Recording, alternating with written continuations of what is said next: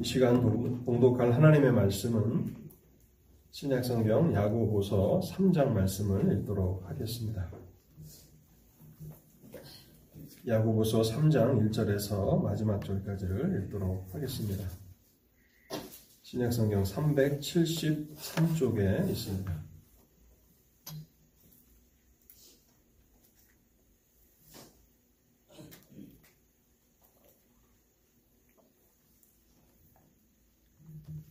야고보서 3장 말씀 읽도록 하겠습니다. 내 형제들아 너희는 선생된 우리가 더 큰 심판을 받을 줄 알고 선생이 많이 되지 말라.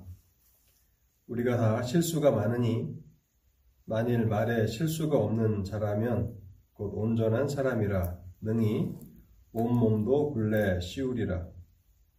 우리가 말들의 입에 재갈을 물리는 것은 우리에게 순종하게 하려고 그 온몸을 제어하는 것이라. 또 배를 보라. 그렇게 크고 광풍에 밀려가는 것들을 지극히 작은 키로서 사공의 뜻대로 운행하나니 이와 같이 혀도 작은 지체로 돼 큰 것을 자랑하도다.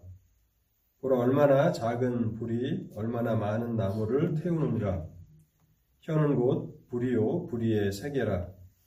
혀는 우리 지체 중에서 온몸을 더럽히고 삶의 수레바퀴를 불사르나니 그 사르는 것이 지옥불에서 나느니라. 여러 종류의 짐승과 새와 벌레와 바다의 생물은 다 사람이 길들일 수 있고 길들여 왔거니와 혀는 능히 길들일 사람이 없나니 쉬지 아니하는 악이요 죽이는 독이 가득한 것이라. 이것으로 우리가 주 아버지를 찬송하고 또 이것으로 하나님의 형상으로 지음을 받은 사람을 저주하나니 한 입에서 찬송과 저주가 나오는도다. 내 형제들아 이것이 마땅하지 아니하니라. 샘이 한 구멍으로 어찌 단물과 쓴물을 내겠느냐. 내 형제들아 어찌 무화과 나무가 감람 열매를 포도나무가 무화과를 맺겠느냐. 이와 같이 짠 물이 단물을 내지 못하느니라. 너희 중에 지혜와 총명이 있는 자가 누구냐? 그는 선행으로 말미암아 지혜의 온유함으로 그 행함을 보일지니라. 그러나 너희 마음속에 독한 시기와 다툼이 있으면 자랑하지 말라. 진리를 거슬러 거짓말하지 말라. 이러한 지혜는 위로부터 내려온 것이 아니요 땅 위의 것이요 정력의 것이요 귀신의 것이니 시기와 다툼이 있는 곳에는 혼란과 모든 악한 일이 있습니다. 오직 위로부터 난 지혜는 첫째 성결하고 다음에 화평하고 관용하고 양순하며 극률과 선한 열매가 가득하고 편견과 거짓이 없나니 화평하게 하는 자들은 화평으로 심어 의의 열매를 거두느니라. 아멘. 하나님의 은혜를 구하면서 먼저 잠시 기도하겠습니다. 자비로우신 하나님 아버지, 일주일간의 우리의 삶을 인도하여 주시되 목자가 양떼를 인도한 것처럼 그렇게 저희의 삶을 인도하여 주시고 또한 저희에게 거룩한 주의를 허락해 주셔서 하나님 앞에 나와 하나님을 경배하게 하시니 감사합니다. 하나님 오늘도 주님의 얼굴빛을 저희를 향하여 비추어 주옵소서. 저희의 마음에 성령의 은혜를 허락하여 주시옵소서. 저희의 마음을 열어주시고 학자와 같이 하나님의 말씀을 알아듣게 하옵소서. 또한 학자의 혀를 허락하여 주실 때에 어떻게 지혜의 말을 해야 하는지를 알게 하시고 소금으로 고르게 함과 같이 적절한 말로 성도들을 위로하며 격려하며 축복하는 그러한 복된 입술이 되도록 저희를 인도하여 주옵소서. 이 시간에도 심히 부족한 자가 하나님의 말씀을 증거하기 위해서 단에 섰습니다. 불쌍히 여겨 주옵소서. 성령께서 사용하시는 도구가 되게 하셔서 온전히 하나님의 진리만을 선포하게 하시고 또 말씀 선포를 해방하는 사단의 악한 괴계를 성령께서 파하여 주실 때에 말씀이 떨어지는 그 심령들마다 30배와 60배와 100배의 결실이 맺혀나는 말씀의 능력을 경험하게 하옵소서. 이 시간을 주의 성령께 온전히 의탁드리올 때에 이 모든 말씀 우리 주 예수 그리스도의 이름으로 기도하옵나이다. 아멘. 우리가 살펴보고 있는 이 야고보서는요. 영적인 성숙함에 대해서 교훈을 주는 성경입니다. 제가 여러 차례 이 야고보서의 주제를 여러분들께 말씀드리고 있는데요. 그래서 우리는 이 영적인 성숙함이라는 주제로 1장을 생각해 보았는데 1장에서는 어떤 사람들이 영적인 성숙한 사람들이었습니까? 고난과 환란을 인내로 잘 이기는 사람들, 그 사람들이 영적인 성숙한 사람들이었다고 야고보서는 우리에게 가르쳐 줍니다. 또한 2장에서도 여전히 영적인 성숙함에 대해서 기록하면서 영적으로 성숙한 사람들은 하나님의 말씀을 잘 들을 뿐만 아니라 들은 말씀을 행하는 사람들이다. 행함이 뒤따르는 믿음을 가진 사람들이라고 설명했습니다. 그래서 우리는 아브라함의 믿음에 대해서 또 라합의 믿음에 대해서 지난주에 생각해 보았습니다. 단순히 하나님을 아는 지식을 소유하는 것으로는 충분하지 않다는 것을 생각했습니다. 물론 하나님을 아는 지식을 소유한다는 것은 대단한 것입니다. 좋은 것입니다. 그러나 그것만으로는 충분하지 않습니다. 그 믿음이 너희를 구원하겠느냐라고 그렇게 야고보서가 우리에게 질문하는 것처럼 하나님을 아는 지식은 귀신들도 가지고 있다고 그렇게 얘기합니다. 그래서 진정으로 성숙한 영적인 사람들은 말씀을 행하는 사람들이라고 그렇게 이장은 우리에게 가르쳐 주었습니다. 오늘은 이 야고보서 3장을 살펴보려고 하는데요. 동일한 주제로 우리는 야고보서 3장을 생각해 볼 것입니다. 영적인 성숙함에 대해서 이야기하는데 3장이 가르치는 영적인 성숙함은 자기의 혀를 잘 절제하는 사람들, 자기의 입을 잘 절제하는 사람들이 영적으로 성숙한 사람이라는 것입니다. 야고보서의 수신자들, 이 초대교회 성도들은요, 절제되지 못한 말로 인해서 심각한 어려움을 겪고 있었습니다.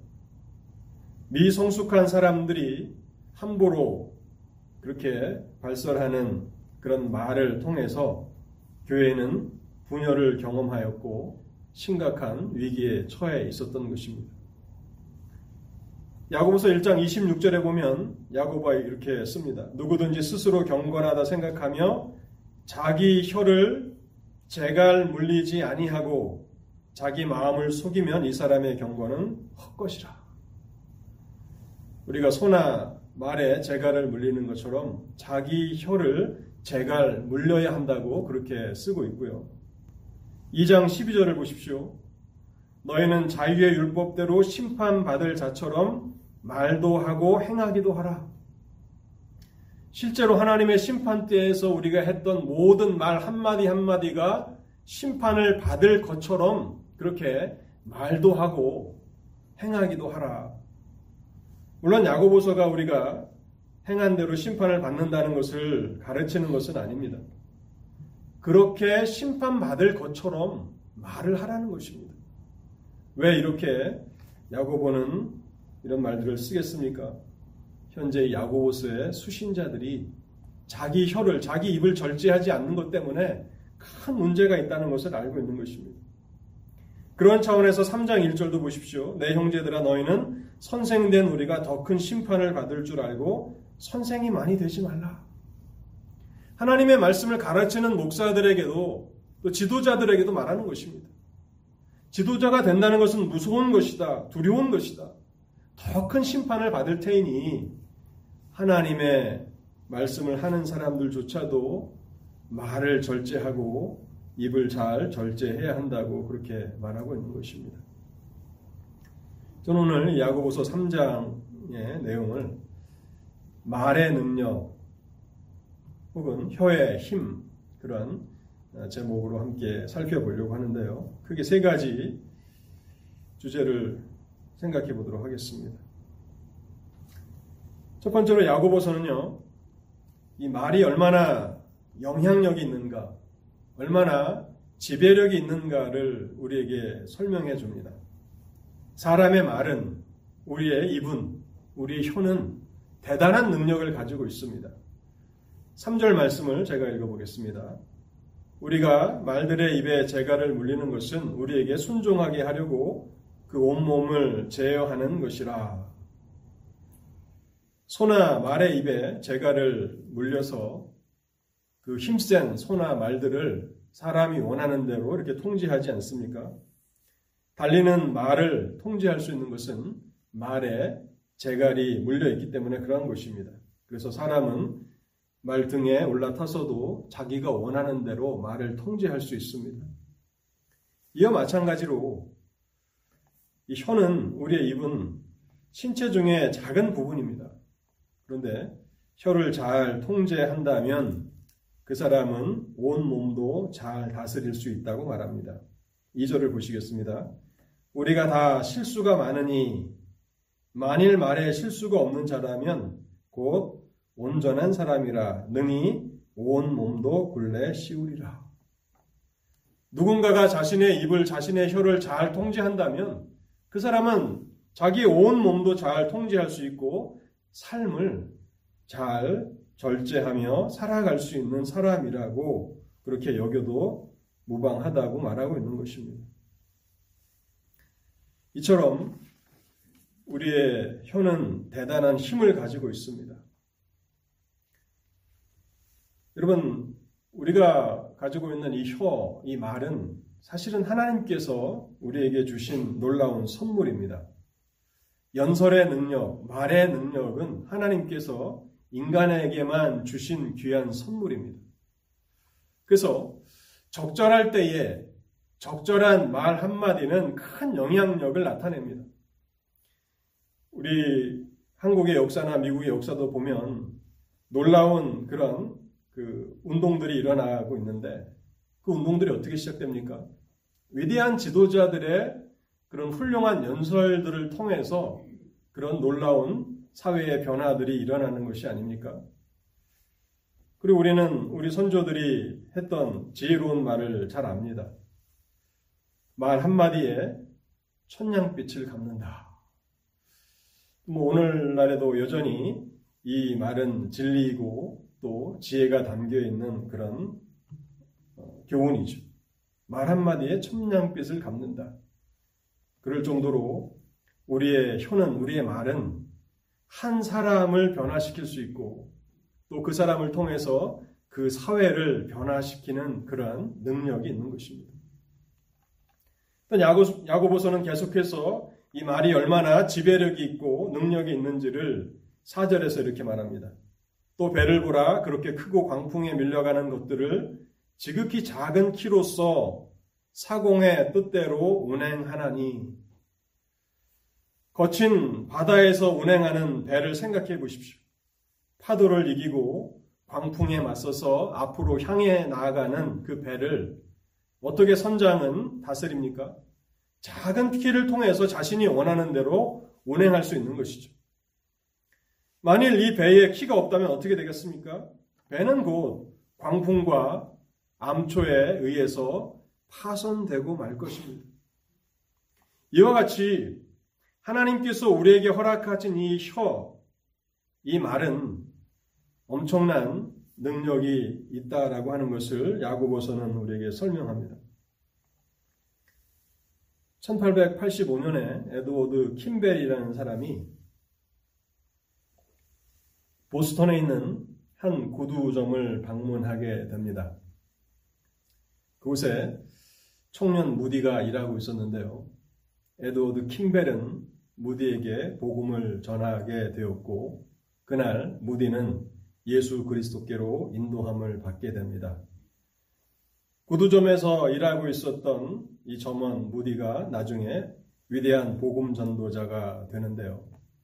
킹벨의 말은 한 사람의 인생을 바꾸었고 또 미국이 자랑하는 미국 역사에 있어서 가장 훌륭한 그 설교자 중 하나인 이 무디를 통해서 그 시대와 그 사회는 놀랍게 변화를 경험하게 됩니다. 하나님은 우리에게 놀라운 선물을 주셨습니다. 말의 능력, 혀의 능력을 우리에게 주셨습니다. 3장에서 두 번째로 살, 살펴보는 것은요. 그런데 이 혀는 사람을 변화시키고 사회를 변화시키는 능력만 있는 것이 아니라 엄청난 파괴력을 가지고 있습니다. 제갈과 소나 말에게 씌워서 소와 말을 조종하는 제갈이나 배는 혀가 가진 우리 말이 가진 긍정적인 능력을 설명한 것이라면 야구보서는 오히려 부정적인 능력에 대해서 더 많이 설명합니다. 불이라고 하는 그런 것을 통해서 또 악과 독이라고 하는 8절에 나오는 악이요 독이라는 이런 말을 통해서 혀가 가진 말이 가진 엄청난 파괴력을 설명해 줍니다. 우리 말은 우리의 혀는 불과 같습니다. 작은 불꽃이 큰 불로 번지는 것을 우리는 자주 보지 않습니까? 미국은 뭐 이미 그 서부 쪽에 산불로 인해서 매년 엄청난 그런 산림들이 훼손을 당하죠. 저도 오래전에 그 그랜드 캐년을 여행한 적이 있었는데 한쪽 그 산림이 도로의 한쪽은 불이 타서 시커멓고 한쪽만 남아 있는 그런 지역을 어, 운전해서 여행했던 기억이 납니다. 한국 뉴스에 보면 한국도 이제 계속해서 가뭄이 들어서 그런지 여기저기서 산불이 나고 하루 이틀 안에 꺼지지 않는 그 산불로 인해서 엄청난 피해를 경험하는 그런 일들을 보게 됩니다. 작은 불꽃이 큰 불로 그렇게 번져서 엄청난 산림의 피해 또 주택의 피해 인명 피해를 냅니다. 그 피해는 정말 어마어마하죠. 성경은 우리의 혀가 바로 그런 파괴력을 가지고 있다는 것입니다. 사람을 변화시키는 능력도 있고 사회를 변화시키기도 하지만 동시에 이 혀는 파괴시키는 그러한 능력을 가지고 있다는 것입니다. 여러분, 사람들 사이에 다툼과 싸움이 어디서 비롯됩니까? 한마디 말에서 비롯되는 경우가 얼마나 많, 많습니까? 절제하지 못한 그 말 한마디 때문에 어떤 사람의 인생이 파멸로 그렇게 떨어지기도 하고 그래서 그것이 평생의 그런 상처로 남아 있기도 하는데요. 6절 말씀은 참 무서운 말씀입니다. 야고보서 3장 6절을 제가 읽어보겠습니다. 혀는 곧 불이요 불의의 세계라. 여기 불의의 세계라는 것은 world of evil이라는 뜻인데 그 악의 세계라는 것입니다. 혀는 불이고 악의 세계라는 것입니다. 혀는 우리 지체 중에서 온 몸을 더럽히고 그 악한 혀를 가지고 있는 사람의 모든 몸을 더럽힐 뿐만 아니라 삶의 수레바퀴를 불사르나니 여기 삶의 수레바퀴라는 것은 한 사람이 태어나서 죽을 때까지의 그 전 생애를 말하는 것입니다. 그 절제되지 않은 통제되지 않은 그 말 때문에 한 사람의 인생 전체가 다 불살라진다. 파멸로 몰아가고 그 사려는 것이 지옥불에서 나느니라. 왜 여기 지옥불이라고 그렇게 말했을까요?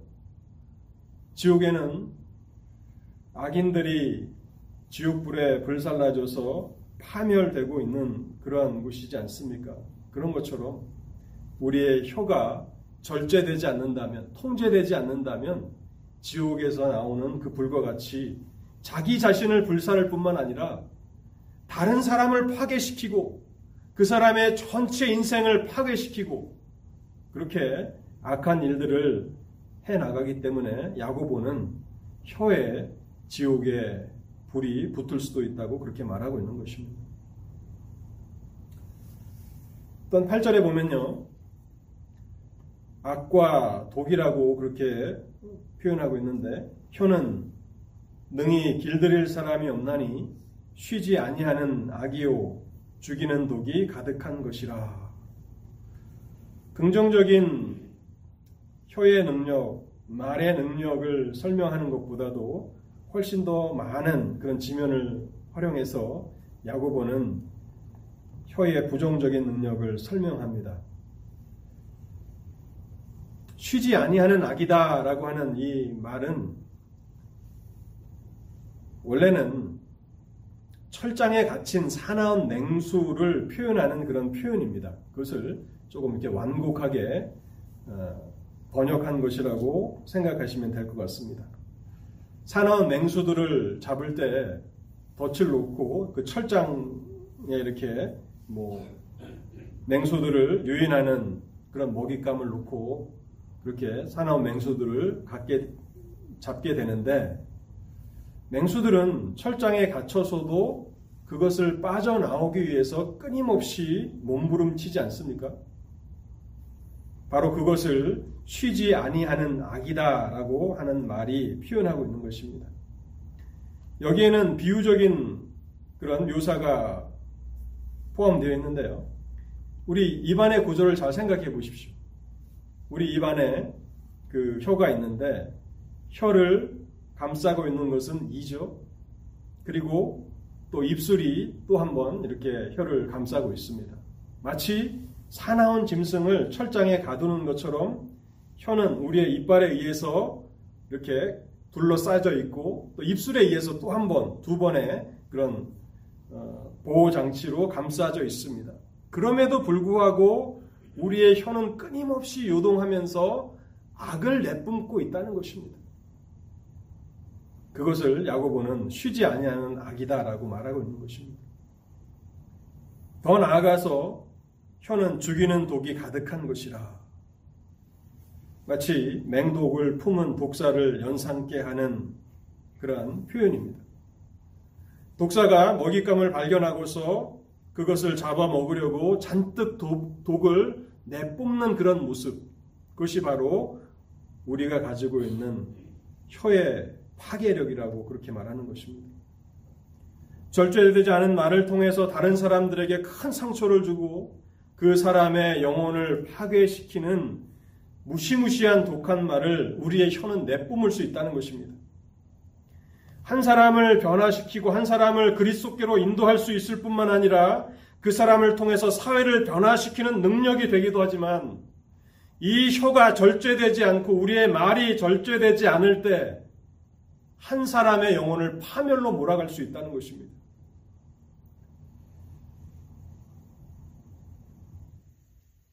그 몇 년 전에 우리 그 쉘터에 뱀이 한번 들어온 적이 있어서 제가 뱀을 내쫓은 적이 있었는데 그 이야기를 들은 여성도 한 분이 소스라치게 놀라면서 이렇게 무서워하는 그 때가 생각이 납니다.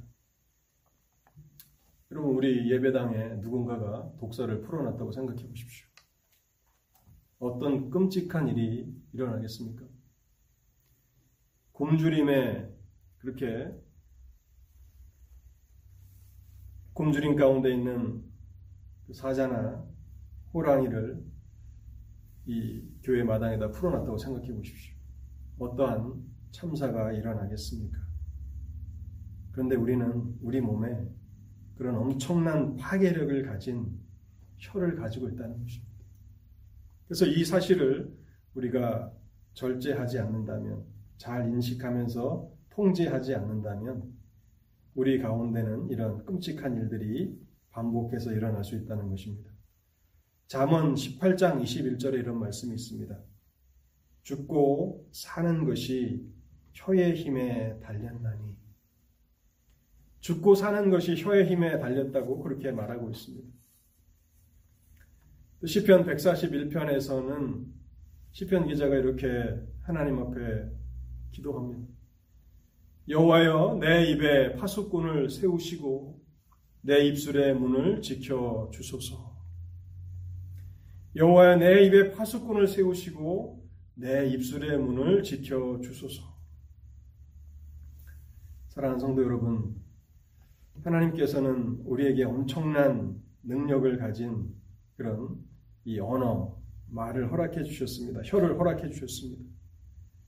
이 혀가 우리의 이 말이 긍정적으로 사회를 변화시키고 한 사람의 영혼을 그리스도께로 인도할 수도 있지만 그러나 이것을 잘 절제하지 못하고 지혜롭게 사용하지 못한다면 한 사람의 인생을 파멸로 몰아갈 수도 있다고 성경은 경고하고 있습니다. 세 번째로 살펴보고 싶은 것은요. 이것이 단순히 혀의 사용이 절제되지 않은 이 혀의 사용이 단순히 사람들과의 문제에 있어서 다툼과 싸움을 일으키는 것이 아니라 이것은 하나님과의 관계에 있어서도 엄청난 피해를 가져온다는 것입니다. 절제되지 않은 혀로 인해서 심각한 모순과 위선의 죄가 범해질 수 있다고 성경은 우리에게 말씀합니다. 구절 말씀을 제가 읽어보겠습니다. 이것으로 우리가 주 아버지를 찬송하고 또 이것으로 하나님의 형상대로 지음을 받은 사람을 저주하나니 한 입에서 찬송과 저주가 나오는도다. 내 형제들아 이것이 마땅하지 아니하니라. 이것이 마땅하지 않다고 경고하고 있는 것입니다. 어떻게 하나님, 하나님을 찬송하는 그 입에서 다른 사람을 저주하는 그런 악한 말이 나올 수 있겠는가? 또, 다른 사람을 상처 주고, 다른 사람을 저주했던 그 입을 가지고 어떻게 하나님을 찬송할 수 있겠는가라고 이것이 마땅하지 않다고 말하고 있는 것입니다. 우리가 혀를 잘 절제하지 않으면 심각한 모순에 빠집니다. 위선의 죄에 빠지게 됩니다. 우리 주님께서 자비로우신 우리 주님께서 가장 혹독하게 책망했던 사람들은 바리새인들이었습니다. 서기관들과 바리새인들이었는데 이 사람들의 위선, 이 사람들의 이중성 때문에 주님은 가장 심하게 그들을 꾸짖으셨는데요. 마태복음 23장 한 장 전체가 다 서기관들과 바리새인들에 대한 주님의 책망입니다. 23장 25절 한 절만 읽어보겠습니다. 화 있을 진저 외식하는 서기관들과 바리새인들이여 잔과 대접의 겉은 깨끗이 하되 그 안에는 탐욕과 방탕으로 가득하도다. 화 있을 진저 외식하는 서기관들과 바리새인들이여 회칠한 무덤 같으니 겉으로는 아름답게 보이나 그 안에는 죽은 사람의 뼈와 모든 더러운 것이 가득하도다. 우리가 만일 우리의 혀를 절제하지 않으면 하나님 앞에 우리의 모습이 바로 이러한 모습입니다. 회칠한 무덤. 무덤 겉에만 회칠을 해서 깨끗한 것 같지만 그 안, 그러나 그 안에는 온갖 더러운 것이 가득한 그러한 모습으로 하나님은 우리를 보시, 보신다는 것입니다. 11절에 보면 이 외식과 이중성에 대해서 더 생생한 그런 교훈을 주시기 위해서 하나의 또 예를 들어서 설명하는데요. 단물과 짠물을 내는 샘물에 대해서 그렇게 씁니다. 3장 11절입니다. 샘이 한 구멍으로 어찌 단물과 쓴물을 내겠느냐.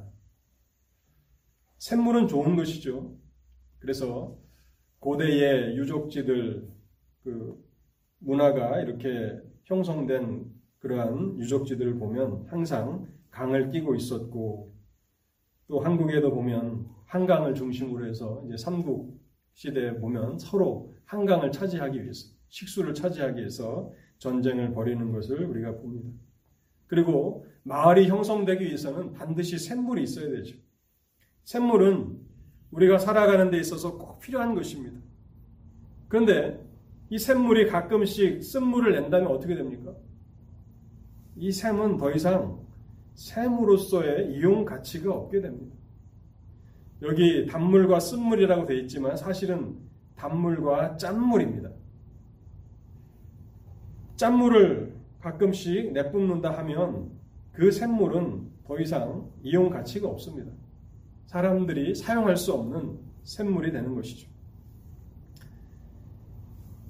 이 지구에는 엄청나게 많은 물들이 있는데 대부분의 물은 짠물이죠. 바닷물입니다. 바닷물을 가지고서는 식수로 사용할 수도 없고 또 농사로 그 농사를 짓는 데 쓰는 농, 수로도쓸 수가 없습니다. 캘리포니아에 보면 점점 이 물이 고갈되어 있어서 농사를 짓는 것이 엄청 어려운 가운데 있고 그래서 너무 많은 그 지하수를 퍼올려서 그 가뭄의 현상이 지금 해결되지 않는 그런 위기 가운데 있습니다. 해결될 그런 기미가 없습니다. 그래서 한 아이디어로 떠오른 것이 바닷물을 이렇게 정화해서 쓰면 어떻게 되느냐. 현재 기술로는 돈이 너무 많이 드는데요. 돈이 너무 많이 들어서 그것 바닷물을 식수로 쓸 수는 있는데 그 비용이 너무 많이 들어서 그것은 현재 기술로는 사용할 수가 없다고 합니다. 샘물은 항상 단물만 내야 합니다. 쓴물을 내는 순간 그 샘물은 더 이상 가치가 없다는 것이죠. 왜 이야기를 하고 있는 것입니까? 야고보는 우리의 혀가 항상 그렇게 되어야 한다는 것입니다. 하나님을 찬송했던 그 입이 다른 사람을 저주하는 입이 돼서는 안 된다는 것입니다. 하나님을 찬송했던 그 입은 다른 사람들을 격려하고 다른 사람들을 시원케 해주는 그러한 입이 되어야 하지. 하나님을 찬송했다가 다음 순간 다른 사람에게 상처를 주는 말을 내뿜는 그러한 입이 돼서는 입으로서의 그 가치가 없다는 것입니다. 하나님 앞에 그러한 모습으로 나아가서는 안 된다는 것이죠.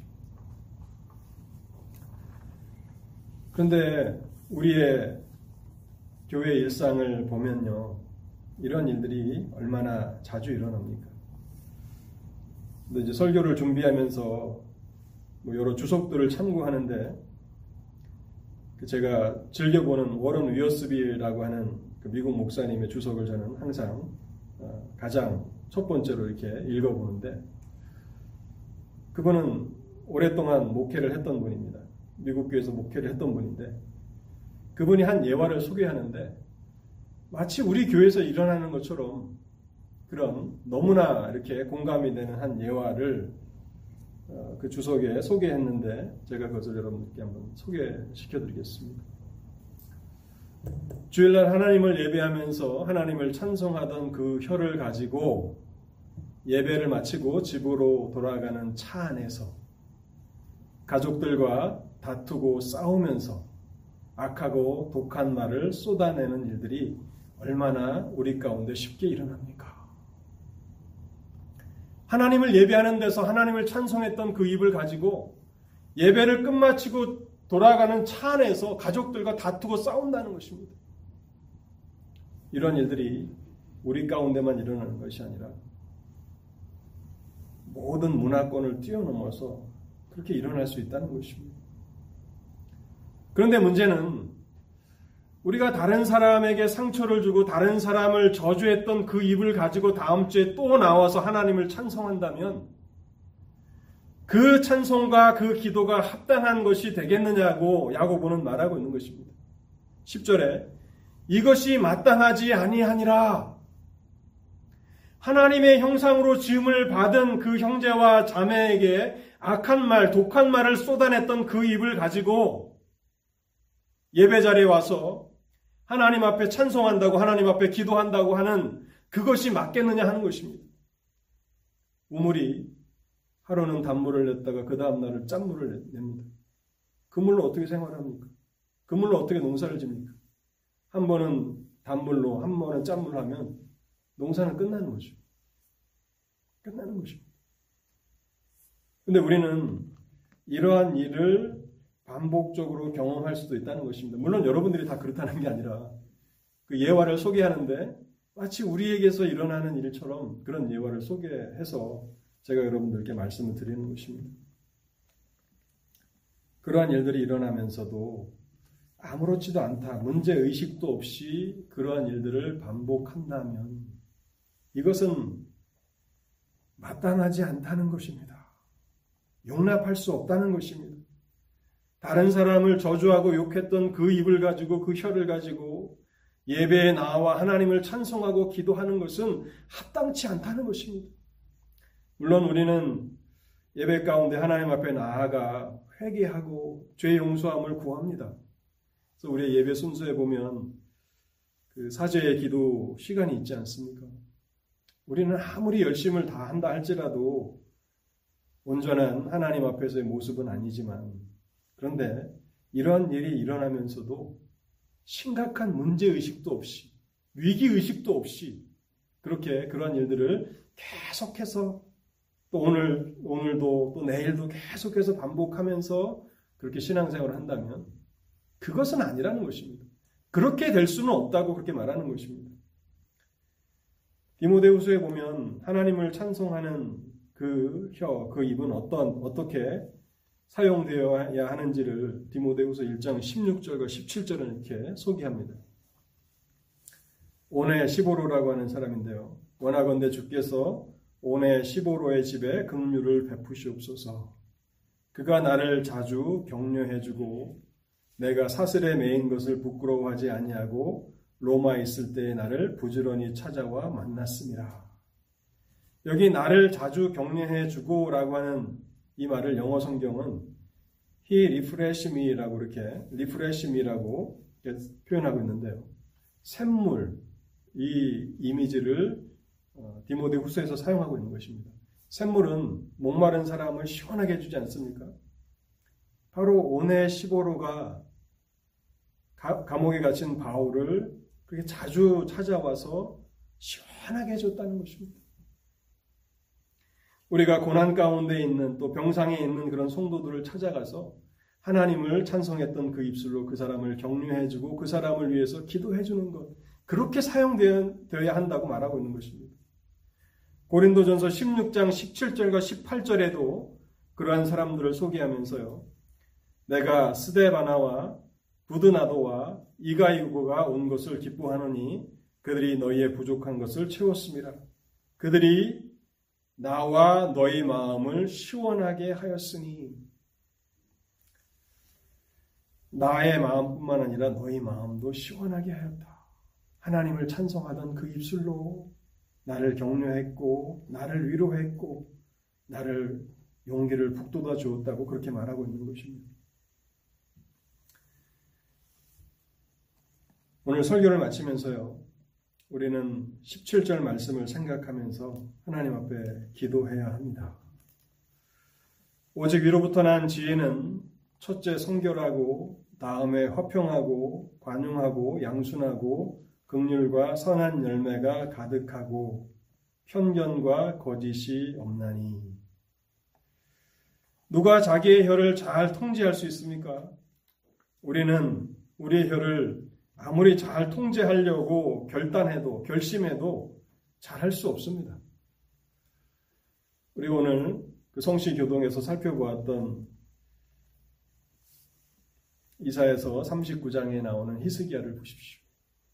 히스기야는 기도의 사람이었고 하나님 앞에 기도함으로 15년의 인생을 연장받은 사람입니다. 그러면서 하나님 앞에 결단합니다. 내가 하나님 앞에서 천천히 걸어가겠습니다. 라고 그렇게 결단을 합니다. 천천히, 겸손히 그렇게 걸어가겠습니다. 라고 합니다. 그런데 39장에 보면 이제 바벨론에서 사신들이 찾아옵니다. 사신들이 찾아와서 그가 병에서 나은 것을 축하하고 또 아수르 군대가 예루살렘을 포위했지만 하나님의 도우심으로 그들을 물리쳤습니다. 그래서 축하해 줍니다. 한순간 그의 마음이 교만해지게 되었고 자신이 가진 모든 것들을 다 자랑합니다. 그러면서 그는 섰다고 생각했던 그때에 넘어지게 됩니다. 우리 또한 마찬가지입니다. 하나님 앞에 하나님 이제는 내가 이 입으로 하나님을 찬송한 이 입으로 다른 사람을 상처 주지 않겠습니다. 다른 사람을 저주하지 않겠습니다. 하나님을 찬송하고 하나님께 기도한 이 입술을 가지고 정말 지옥불이 하는 그 일을 제가 하지 않겠습니다라고 결단한다고 해서 이 문제가 해결되지 않는다는 것입니다. 그래서 야고보서는 17, 3장을 마무리하면서 위로부터 난 지혜에 대해서 소개하고 있는 것입니다. 오직 하나님께서 주시는 이 지혜가 우리 가운데 임할 때 하나님의 지혜와 은혜의 지배 아래 있을 때 우리의 혀는 최상의 목적을 위해서 사용될 수 있다는 것입니다. 에드워드 킴베리 구두를 맞추러 가서 그곳에 일하고 있었던 점원이었던 무디에게 예수 그리스도를 소개하고 그의 인생을 변화시켰을 뿐만 아니라 복음 전도자 무디를 통해서 그 사회가 19세기 그 미국 사회가 놀랍게 변화되었던 그런 역사들이 일어났던 것처럼 하나님의 은혜와 하나님의 지배 아래 있을 때 우리의 혀는 하나님을 찬송하고 하나님께 기도하고 다른 사람의 인생에 선한 영향을 끼칠 수 있다는 것입니다. 그래서 우리는 야고보서 3장의 말씀을 생각해 보면서 절박한 기도의 제목들을 발견하게 됩니다. 세 가지 기도 제목을 제가 한번 생각해 봤는데요. 첫 번째 기도 제목은 이것입니다.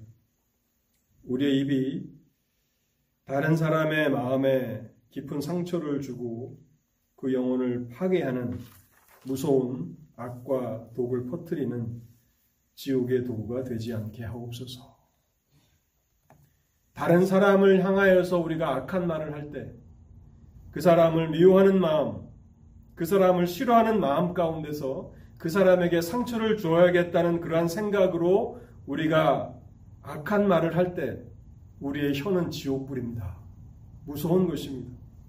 하나님, 우리의 혀가 악과 독을 퍼뜨리는 지옥의 도구가 되지 않게 하옵소서. 두 번째 기도 제목은 이것입니다.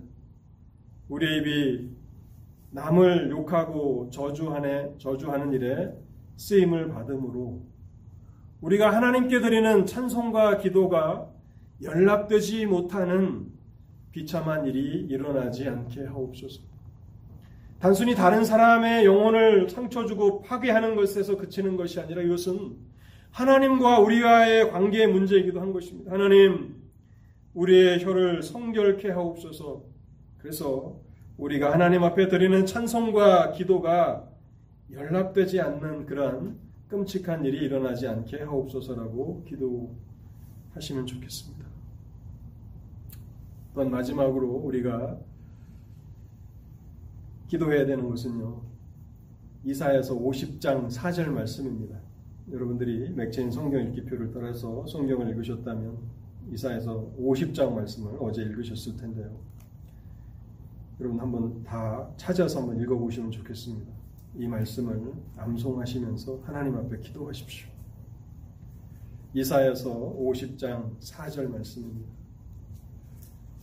주 여호와께서 학자들의 혀를 내게 주사 나로 곤고한 자를 말로 어떻게 도와줄 줄 알게 하시고 아침마다 깨우치시되 나의 귀를 깨우치사 학자들 같이 알아듣게 하소서.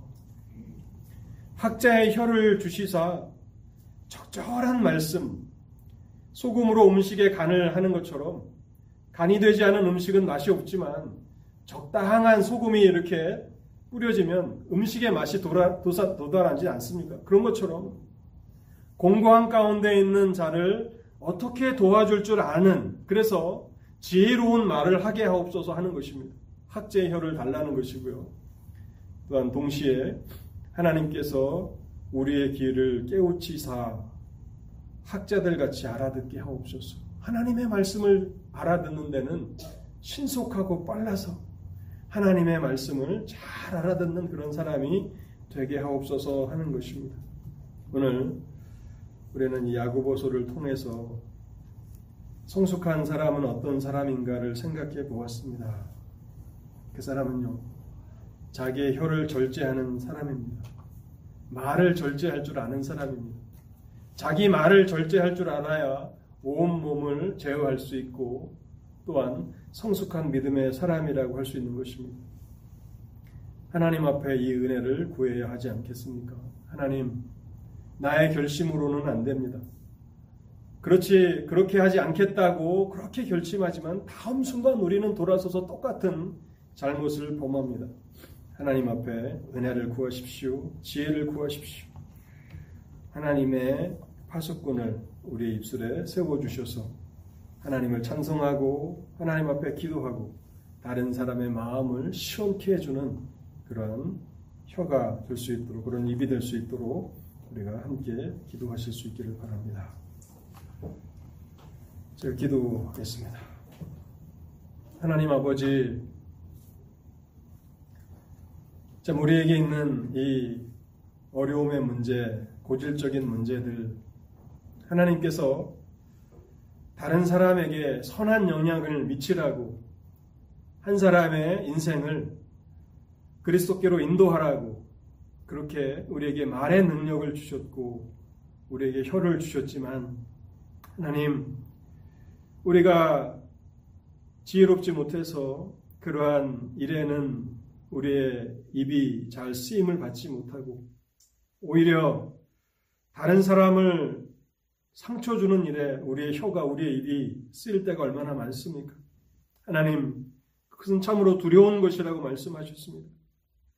독사가 먹잇감을 향하여서 독을 내뿜는 것처럼 우리의 입에서 그런 독이 또 그런 악이 뿜어질 수 있다고 말씀하시고 경고하셨습니다.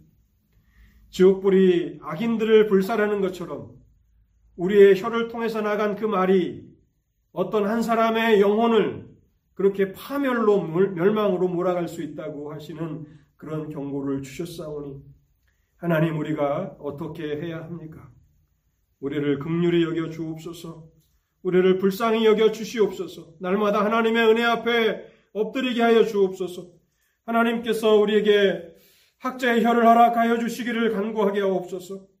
그래서 감옥에 갇혔던 바울을 시원케 해주었던 오늘 시보로와 같이 다른 사람을 격려하며 다른 사람을 세워주며 다른 사람을 그리스도께로 인도하는 그런 복된 입술이 되도록 하나님 우리를 축복하여 주셔서 우리 가운데는 우리의 절제되지 않은 혀로 인해서 상처를 주고 또 그 영혼을 파멸케 하는 그런 일이 다시는 일어나지 않도록 하나님 우리에게 긍휼을 허락하여 주시옵소서.